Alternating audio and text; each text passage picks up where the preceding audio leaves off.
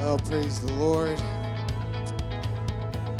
Seems like we've already had a full time tonight, huh? Are we ready for the word? I'm ready for the word.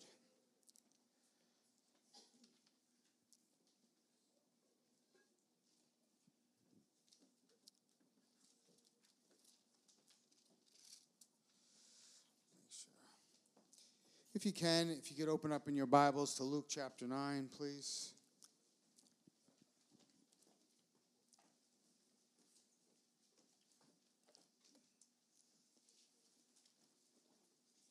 Once again, thank you, worship team. Appreciate you so much.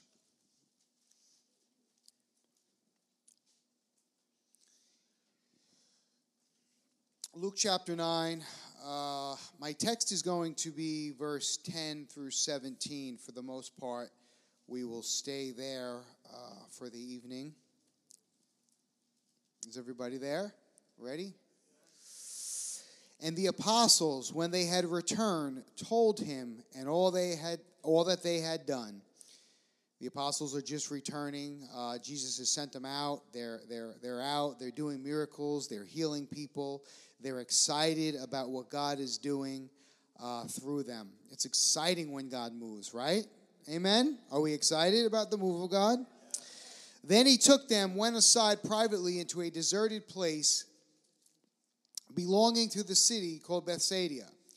But when the multitudes knew it, they followed him, and he received them, and he spoke to them about the kingdom of God, and he healed those who had need, need of healing.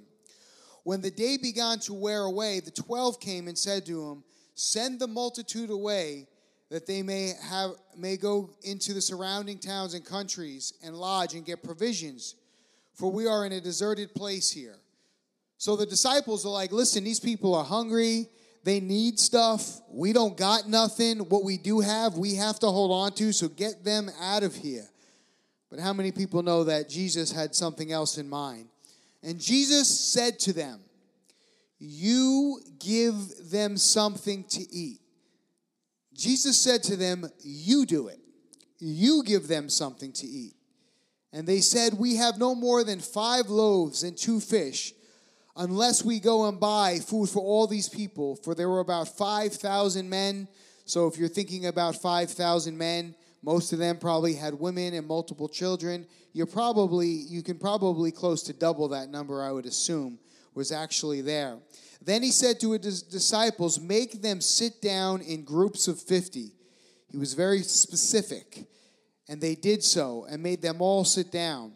Then he took the five loaves and the two fish, and looking up to heaven, he blessed and broke it, and gave them to the disciples and set before the multitudes, so that they all ate and were filled, and 12 baskets of the leftover fragments were taken up by them.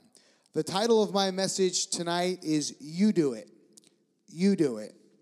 Father, we thank you for your goodness and your mercy, Lord. We, we're just so privileged to sit in your presence under the ministering of your word, Lord. I pray, Lord God, in this time that this feeble man would be able to do some justice by ministering this precious, precious word you've given to us, Lord. I pray that the hearts of every listener would be prepared as soil is prepared for seed. Lord, I pray against any distraction, anything that would come against the preaching of your word. In Jesus' name. so we see a miracle here a miracle of provision, a miracle of compassion from Jesus Christ. This particular miracle is the only one that's actually accounted for in all four Gospels. It's the only one. So when you see it in one, either uh, Matthew, Mark, Luke, or John, any one of them, I mean, it is important. If you see it in two of them, it's that much more important. If you see it in three of them, man, it must have really put a, uh, it must have really been impactful to the disciples. But in all four accounts of the gospel message, this story is put in there because this was something that probably blew their minds. This was something that they saw that they could never imagine in, in, in a million years. Because remember, They had just came back from casting out devils and and and and, and watched Jesus turn water into wine, and they they they had seen Jesus heal uh, lepers and blind eyes see. So they were used to God doing some pretty amazing things. But yet this took the top of one of the most amazing things that they'd ever saw. In fact, this was so amazing to them that they weren't even they didn't even ask Jesus to do it. They didn't even expect him to do anything. They said, "We're going to send these people away because well, what else are we supposed to do?" So it never even crossed their mind that Jesus was going to do this particular miracle. And I want to tell you today, there are things that God wants to do in and for you that you don't even realize He wants to do in your life. God wants to be so good and so big in your life that the goodness of God in the ways that He wants and the things that He wants to give you and do in your heart and in your life have not even been imagined by you yet. In fact, you haven't even asked Him for it because you don't even think it's possible. But that's how good your Heavenly Father is. He's so good that things that you're afraid to ask Him for, that you don't even believe Him for, He's willing to do for you. Matthew uses words like Jesus was moved with compassion most of the, the, the, uh, the, accounts of this miracle are close to the same, but a couple of them have different words and emphasize on different things. And Matthew emphasizes on Jesus was moved with compassion. This word used here for compassion is only used in the New Testament to describe Jesus' compassion. It's not the same word that's used in the, in, in, in the rest of the Gospels to describe other people's compassion. This word was just used for Jesus' compassion. Because how many people know that God's compassion is deeper than your compassion? God's compassion is even deeper than your mama's compassion for you. Imagine that, because my mama got a lot of love in her heart for me. But that is doesn't even compare to the compassion that Jesus has and had for his people. This was a God kind of love. This was a precious compassion. This was something different than from what mankind had ever experienced before, because this was compassion straight from the, uh, the, the Creator. Marx said, uh, used words in the description of Jesus, that Jesus used words like, they were sheep without a shepherd. That's how he described the people when, when he said, We got to feed them. He, he looked upon them and he had compassion on them because they were like sheep without a shepherd. God has a deep love for humanity that is not even realized by man. He desires people not only to be loved and raised up, but he desires that his people would be shepherded. If you've ever read or studied on exactly how a shepherd looks after his sheep, it's amazing. That God would use and Jesus would use often uh, a, a, shepherd as, as, as an example of what he, he, he is to us and what he wants us to be to each other and the care and the love and the concern. So Jesus said they were like sheep without a shepherd, and he was moved with compassion. You know, the funny thing about, about this portion of scripture that I found significant is it reminded me just in the next chapter of Luke, in chapter 10, Jesus never prays for the harvest. He never prays for the outcome. He never prays for for you never see him really praying or telling telling them that they need to pray for particular things. Even his miracles and stuff, he basically just did them. He just laid his hands or he just, you know, spoke the word and it was done. But in, in Luke chapter 10 verse 2, Jesus said that the harvest is great, but the laborers are few. Therefore, pray to the Lord of the harvest that he would send out laborers. Because God wants us, He's not worried about the harvest. He does not worry about the need because He knows the need is there. He knows that mankind has, has a great need and is, is hurting and, and, and, and needs the love of God and needs, needs the, the compassion of God. But what He tells us to pray for is laborers and shepherds because He knows and it's so important to Him on His heart that His people are shepherded. God wants to raise up shepherds in this house. God wants to raise up shepherds in this ministry. God wants to raise up shepherds in this church, not just people that come and sit, but people that do the work of the Lord. And you don't have to have credentials or stand behind a pulpit to do the work of the Lord. And that's really where I'm going to go today.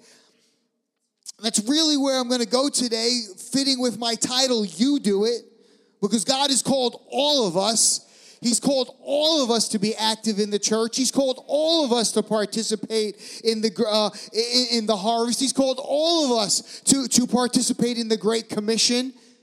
Not just Pastor Gary and Pastor Paul and Pastor Charles. He's called all of us.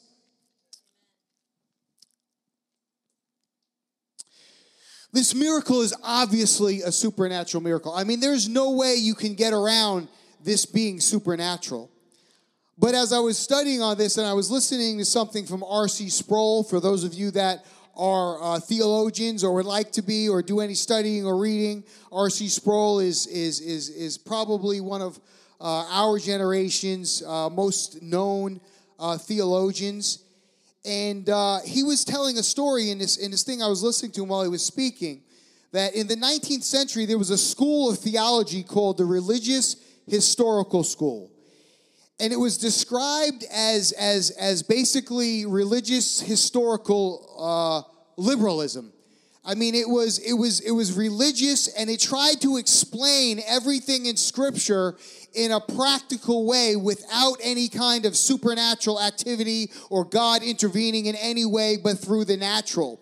And how many people know that this entire word is supernatural? The fact that we are sitting here today and we have this word is supernatural. There's no way 40 authors over 1500 years could write something so intertwined and so truthful and so so so uh, wonderful and so powerful and so alive without the supernatural power of God.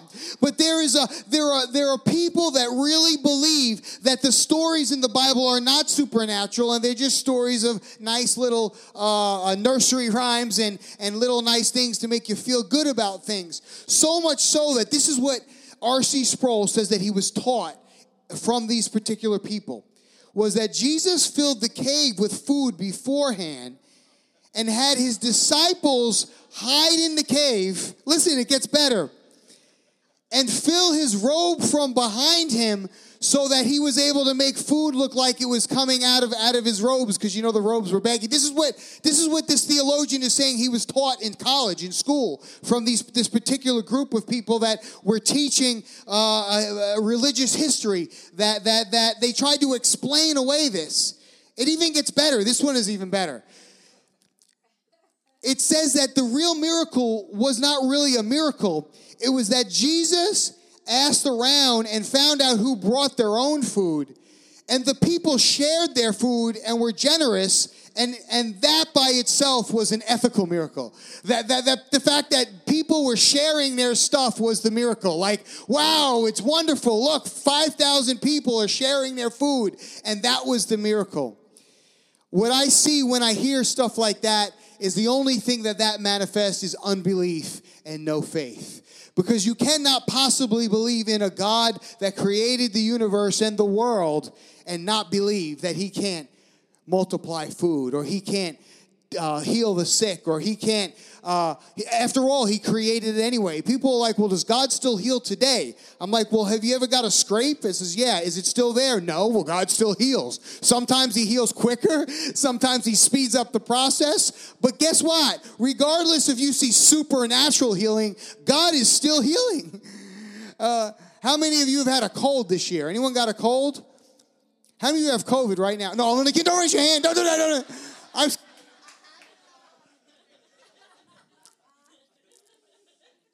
But God created this immune system.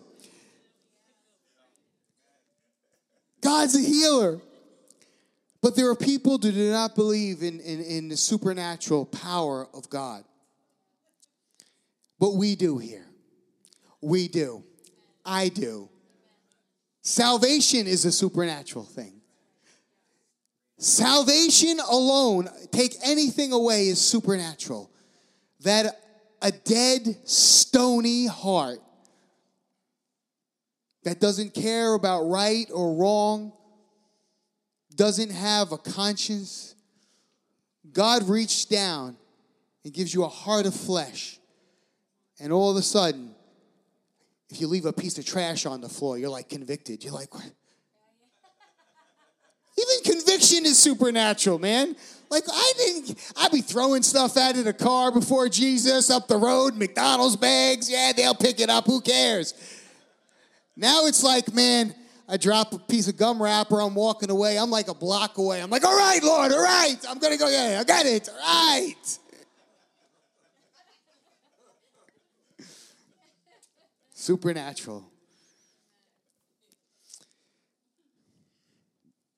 Three reasons for miracles that Jesus did miracles. Number one, he did miracles to authenticate his message, the preaching of the gospel, and to prove who he was.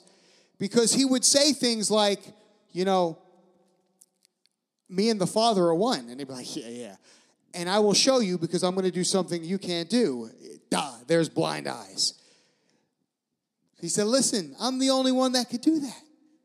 And the reason why I can do that is because I'm God.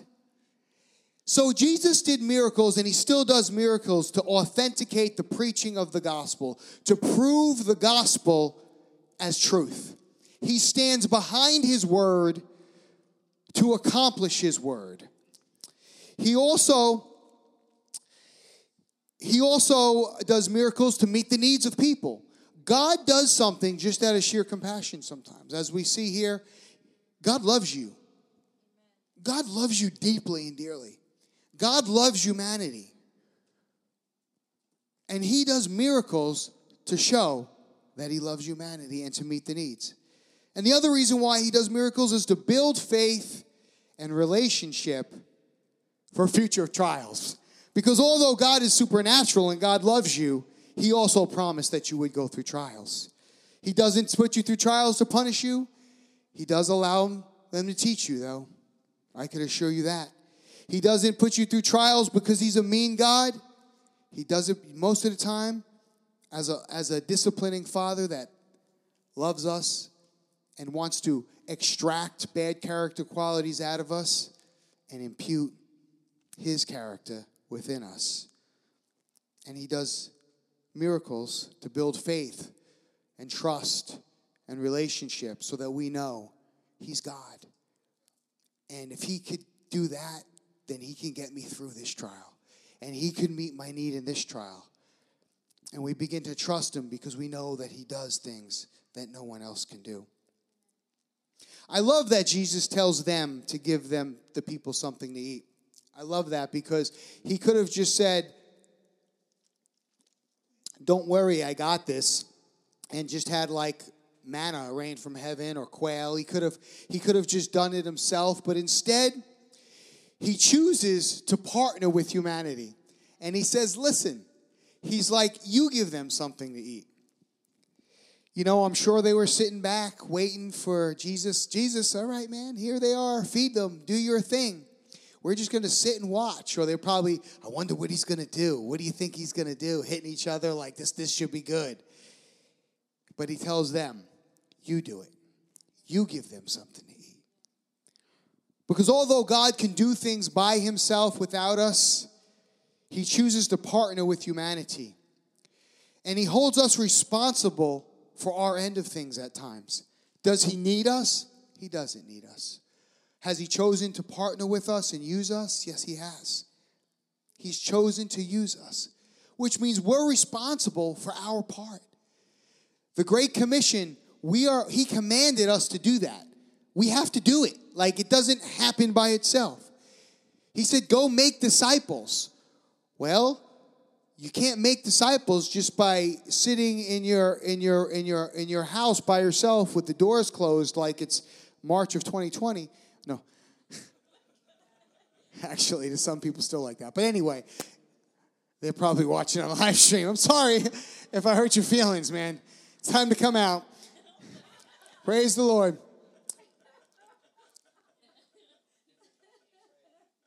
But we, God calls us to partner with Him to accomplish what He wants to accomplish on earth. Not because He needs us, we need Him. But we have the, the wonderful, wonderful opportunity to be part of what God wants to do here in this ministry, in this community, in this country. Which means we need to stop blaming our lack of pro- productivity, productivity on the will of God. Many of us are waiting for revival. We're waiting for healing. We're waiting to grow. But God is willing and God is able. And God will not will not do what we can do, but he probably will do what we can't. He won't do what we can do. The title of my message I said was You Do It. Because I believe God is calling us into a new season and calling the church into a new place and calling Teen Challenge into a new place with a new excitement and a new vigor to know that God has chosen to partner with us, but God expects us to feed the people. God expect it's almost like Jesus is standing over us and he's saying, "You go do it." That's what I heard when I read this scripture it blew up in my spirit as I was praying for this weekend and to have a word from the Lord. The Lord showed me and illuminated that word to me like He's never illuminated that word before. You go feed them. You, you tell them you do it. Stop waiting on me. Stop waiting on the right situation, the right circumstance, everything to be lined up. Just go do what I've called you to do. And I'm here to tell you right now that all of you are called to do something. Some of you are waiting for, for some invitation. You're waiting for some position. You're waiting for some title. You're waiting for something. But God is saying to you now, you do it. Get out and do what I've called you to do. Step into the calling that I have for you. And sometimes we make this make, make this calling like it's something that's out of our reach and sometimes it's as little as, you know, Start loving your enemies now. Stop waiting for things to change or circumstances to be perfect or start standing up for what's right now. Don't wait for the weather to be right and the wind to be going the right direction. Now is the time to do the right thing. Now is the time to stand up for what God has called you to stand up for. Defend the oppressed and the fatherless. Now is the time. It's not it's not later when you get to a place where well when I have my life all together and I have my house and my kids and I've raised my own kids, then I'll start helping someone. Start helping someone right now. If God has called you to be the church, be the church. If God has called you to be a disciple, be a disciple. And in this book that I read, the disciples were doing the same thing the shepherd was doing. You do it. You do it. What are the reasons why many of us don't see great things happening and we're not accomplishing all that we believe that God should be doing. And a lot of it is linked to us waiting on somebody else to do it. Some of it's linked to our, our low view of God and what He's willing to do. Some of it's linked to our low view of our own self. Some of it's linked to laziness and slothfulness and we don't want to get out and, and put ourselves out or step out of our comfort zone to do something different or new. Some of it's because we've been distracted by life and the things of this world. It's so funny. God can bless your life and give you the things you're praying for. And as soon as you get them, you walk away from Him. You stop doing what God has called you to do. And you make the very blessing that He gave you an idol. We see it all the time oh, give me my life back, give me a wife, and all these things. And, eh, you know, you get a job and you get a girl, and then all of a sudden, God is put on the back burner. Everything the Lord bless you with. Everything the Lord has blessed you with. But I am determined, and I hope you are too, that whatever God has given me, whatever possibility God has given me, whatever opportunity He has given me, I'm going to give it back to Him and say, Lord, for your glory and for your name's sake, Lord, if you lift me up, I'm going to pull some people up with me, Lord God. You do it. You do it. You know, something Pastor uh, Jesse said last week, and I thought it was so powerful. He said, The burden is proof of the calling. The burden is proof of the calling. Your opposition is proof of your, your need for God. Your opposition is your proof of your need for God. Both of them are supernatural. Listen to that. Both of them are super. Your burden is proof of your calling, supernatural. Your opposition is, is proof that you need God's help, and that's supernatural. Like I said earlier, sometimes the Lord will allow trials. God wants you to develop a trust relationship with Him.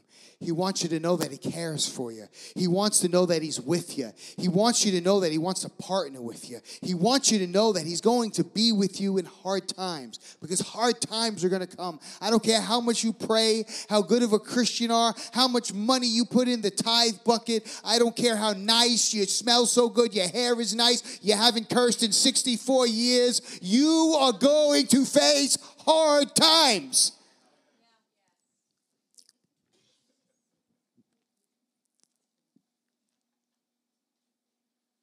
It's always the right time to do the right thing. Now I'm going to start. It's nine o'clock. Okay. Give me 10 minutes. 10 minutes. Per point. I have three points, so I'll be quick. I'll be quick. You do it. The first, my first point is start where you're at. Start where you're at.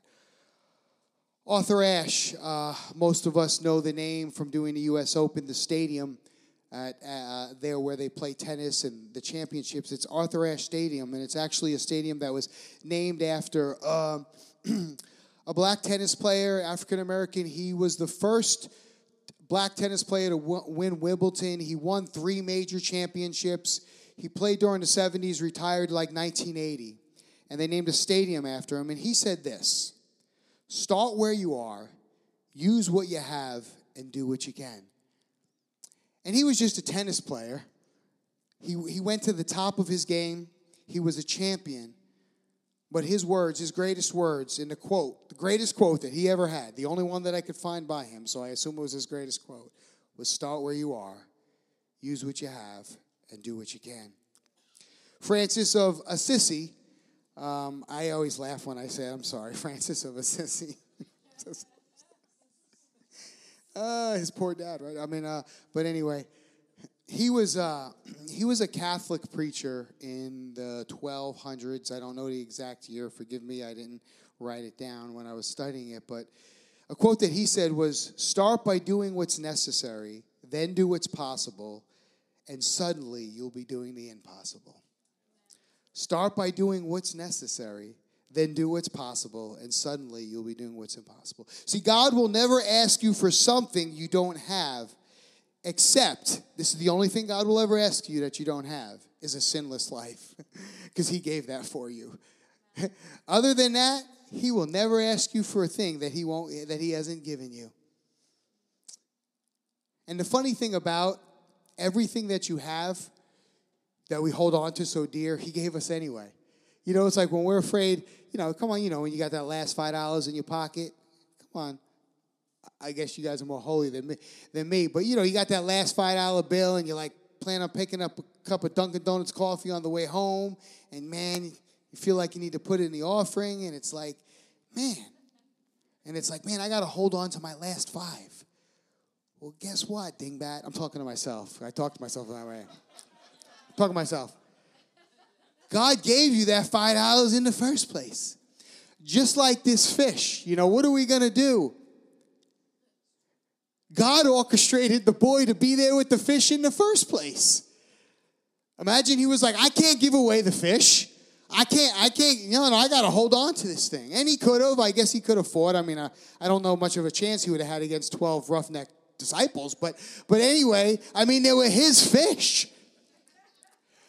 But think about, uh, just think about the sovereignty of God that God planned before the, the earth was even spoken to creation. Now, I can get you scriptures, scriptures to back what I'm up saying, but I'm telling you that this is the truth. That before God spoke the earth into creation, he purposed a little boy whose dad went fishing on a Saturday afternoon. Well, it wasn't a Saturday because that would have been a Sabbath. On a Thursday afternoon so that he could catch a fish to give to his son to go and have a lunch wherever he went. God purposed that. So the next time you're worried about God taking care of you or God fulfilling a need or God being uh, really attentive to what, what's going on in your life, remember this that before the creation of the world, before he said, Let there be light, he knew in his mind that he was going to have a man fishing to catch a fish to give his son to end up in a desert so the disciples would have to hand it over to Jesus so that he would multiply the fish. That's how big your God is. That's how concerned he is about you. That's how much you can trust him. That's how, how his wisdom is manifold. He's light years ahead of where you are right now. In fact, some of you right now are sitting in your seat and you're full of anxiety about something that God already worked out before your parents were even born. Whoa, hallelujah. Hallelujah. Man, that's good preaching. I'm excited myself. I'm ready to run around this place.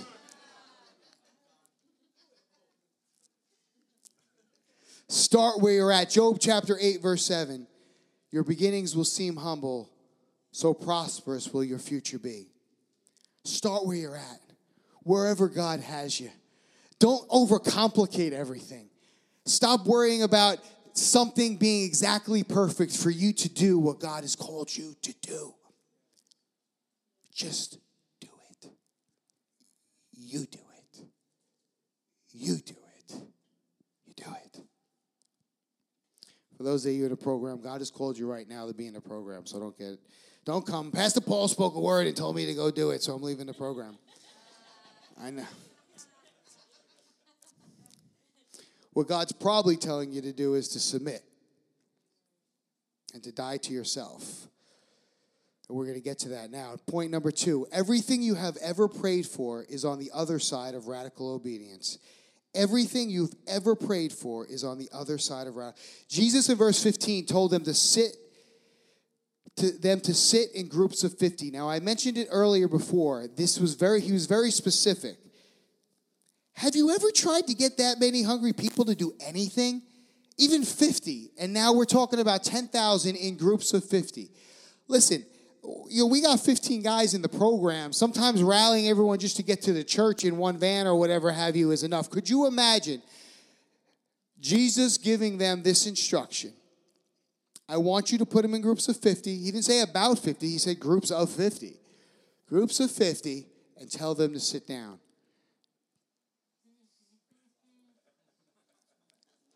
That's some radical obedience right there. And God spoke it and he expected it to happen. So if God has ex- spoke something to you, whether it be through the word, in your spirit, about being obedient and submitted, he will give you the ability to do what he's asked you to do. Because there's no way without God intervening that you can get 55, 10,000 people with children too. I have two children. I can't keep them in, a, in one room for more than three seconds. But God said, put them in groups of 50 and tell them to sit down. And they obeyed because God spoke it. Everything you've ever prayed for is on the other side of radical obedience. Obedience is becoming more difficult of a more difficult concept in our culture. Any form of submission is almost spoken about like it's abuse in our days. God leads and protects us under the umbrella of obedience. And under that umbrella, God will not withhold any good thing from you. The greatest lesson that you will ever learn is submission and obedience, regardless if you understand. If you can learn to just submit and obey, God can do anything through your life. Because here's what it takes obedience. Here's what, why obedience is hard.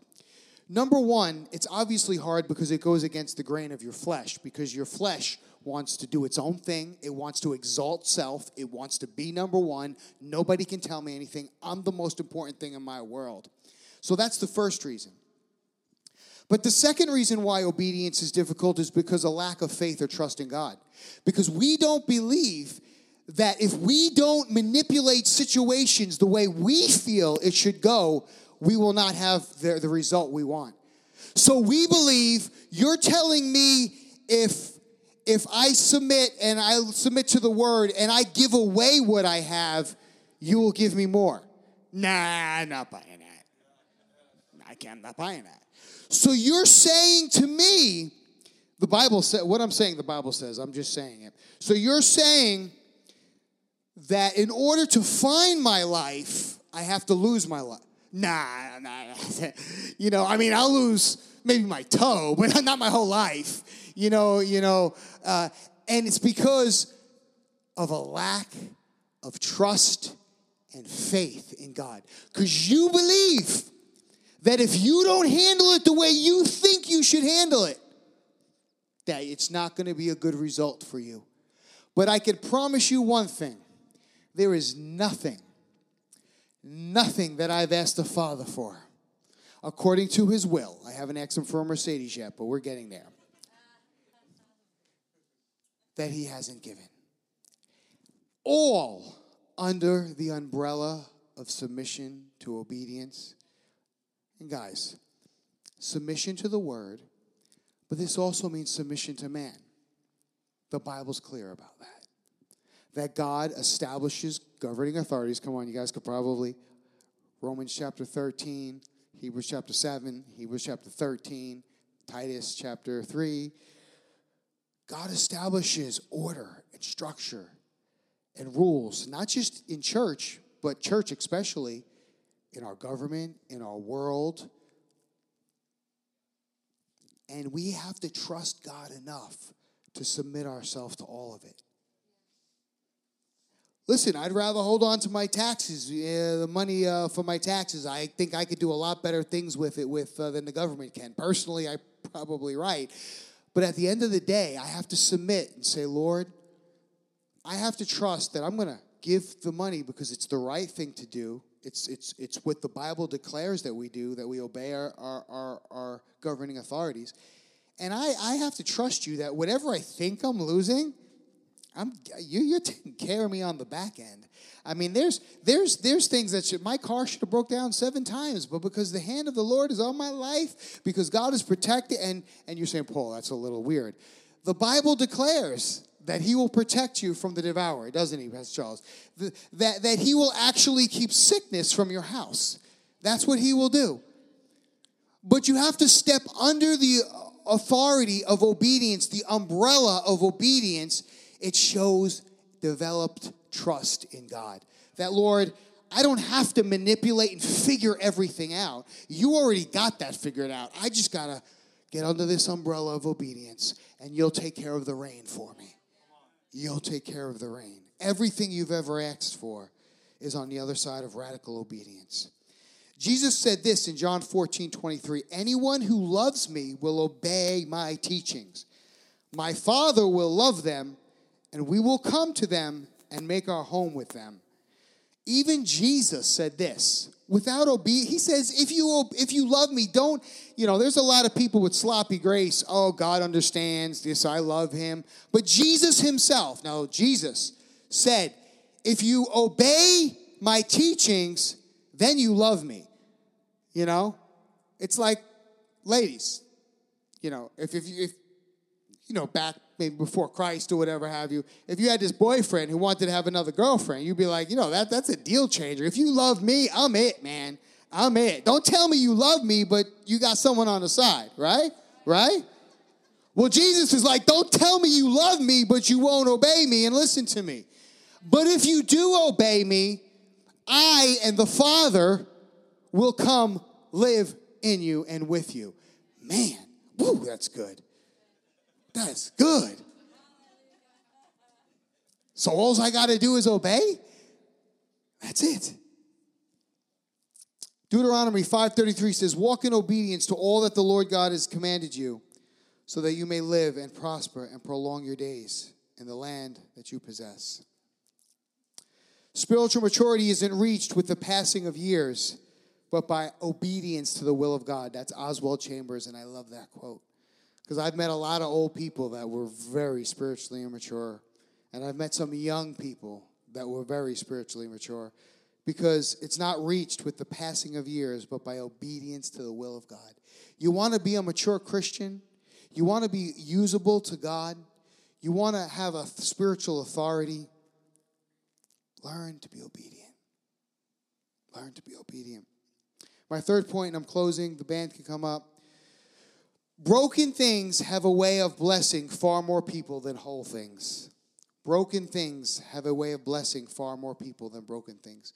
Verse 16 says, Then he took the five loaves and the two fish, and looking up to heaven, he blessed them and broke them and gave them to his disciples.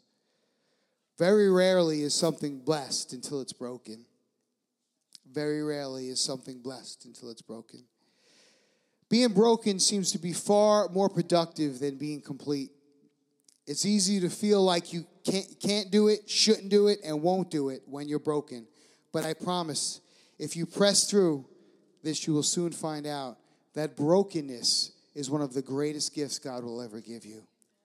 Brokenness is one of the greatest God's. Guys, many of you are in a place where you're broken and you feel like, what have I done to my life? What decisions have I made? Where, where am I at? As hard as that is, that is a beautiful, beautiful place to be. So much so that I've prayed for the I've prayed, Lord, keep me broken without the hard circumstances, if that's possible. Because being broken before the Lord is where the Lord fills your heart with Himself. He ministers to you, He speaks to you. It's where your heart is pliable, it's where your heart is humbled. It's where your heart is at a place where, Lord, I just need to hear from you. That's where God wants us to be. And we can learn to live in that place without the situations. Or we can have situation after situation bring us to that place. God will either get you by affection or affliction, and the choice is yours. He will get your attention by affection or affliction. He will call you unto himself. He will beckon you to himself. He will call you into his chambers, into his presence. And you can come gladly and wholeheartedly. Or you can let the troubles of life, the heartbreaks of life, bring you to your knees. But if He's called you, He's not going to stop calling you. And if He loves you, He's not going to stop loving you. And if you're His son or His daughter, He's going to continue to contend for your heart and your affection. You cannot run from Him. Broken things have a way of blessing far more people than whole things. Sometimes you'll have to learn how to do it alone, but do it anyway. You'll have to learn how to do it broke, but do it anyway. You'll have to learn how to do it tired, but do it anyway. You're going to have to learn how to do it scared, but do it anyway.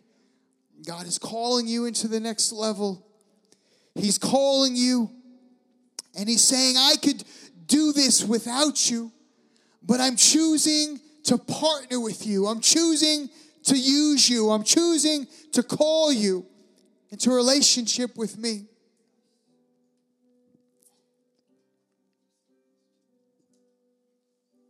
Don't stand on the outskirts watching and waiting. Don't stand waiting for a particular time or a year or for your life to be right where it's at to say, Lord, here I am.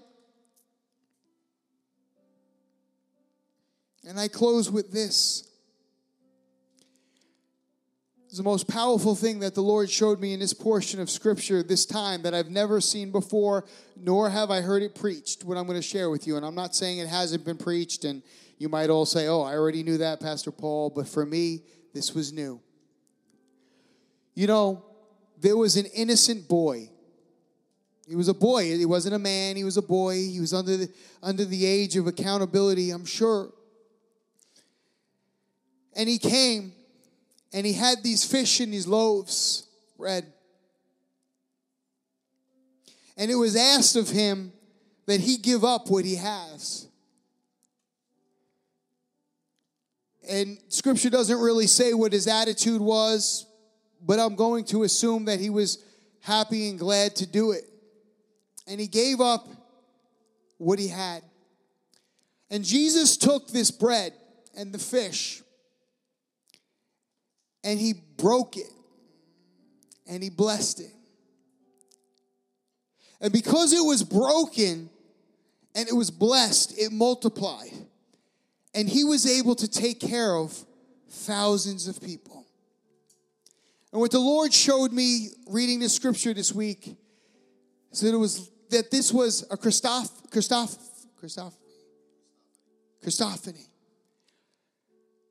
Because Jesus, who was innocent, his body was taken. And he gladly gave it over. And it was broken. And it was able to, to take care of sin from generation to generation. This boy's food would have continued to multiply until everyone was fed. It says they took 12 baskets away. It means that there was more than enough.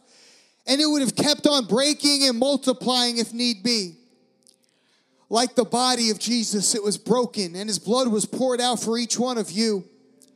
And that for every sin, whether it's one or it's a million, his body and his blood is multiplied for you from generation to generation. And no matter how far you've gone, no matter what you've done, no matter what you're going to do in the future, there's forgiveness and mercy for those that will partake. An innocent man, Jesus, fully man and fully God, gave what he had so that it would be broken and to feed you.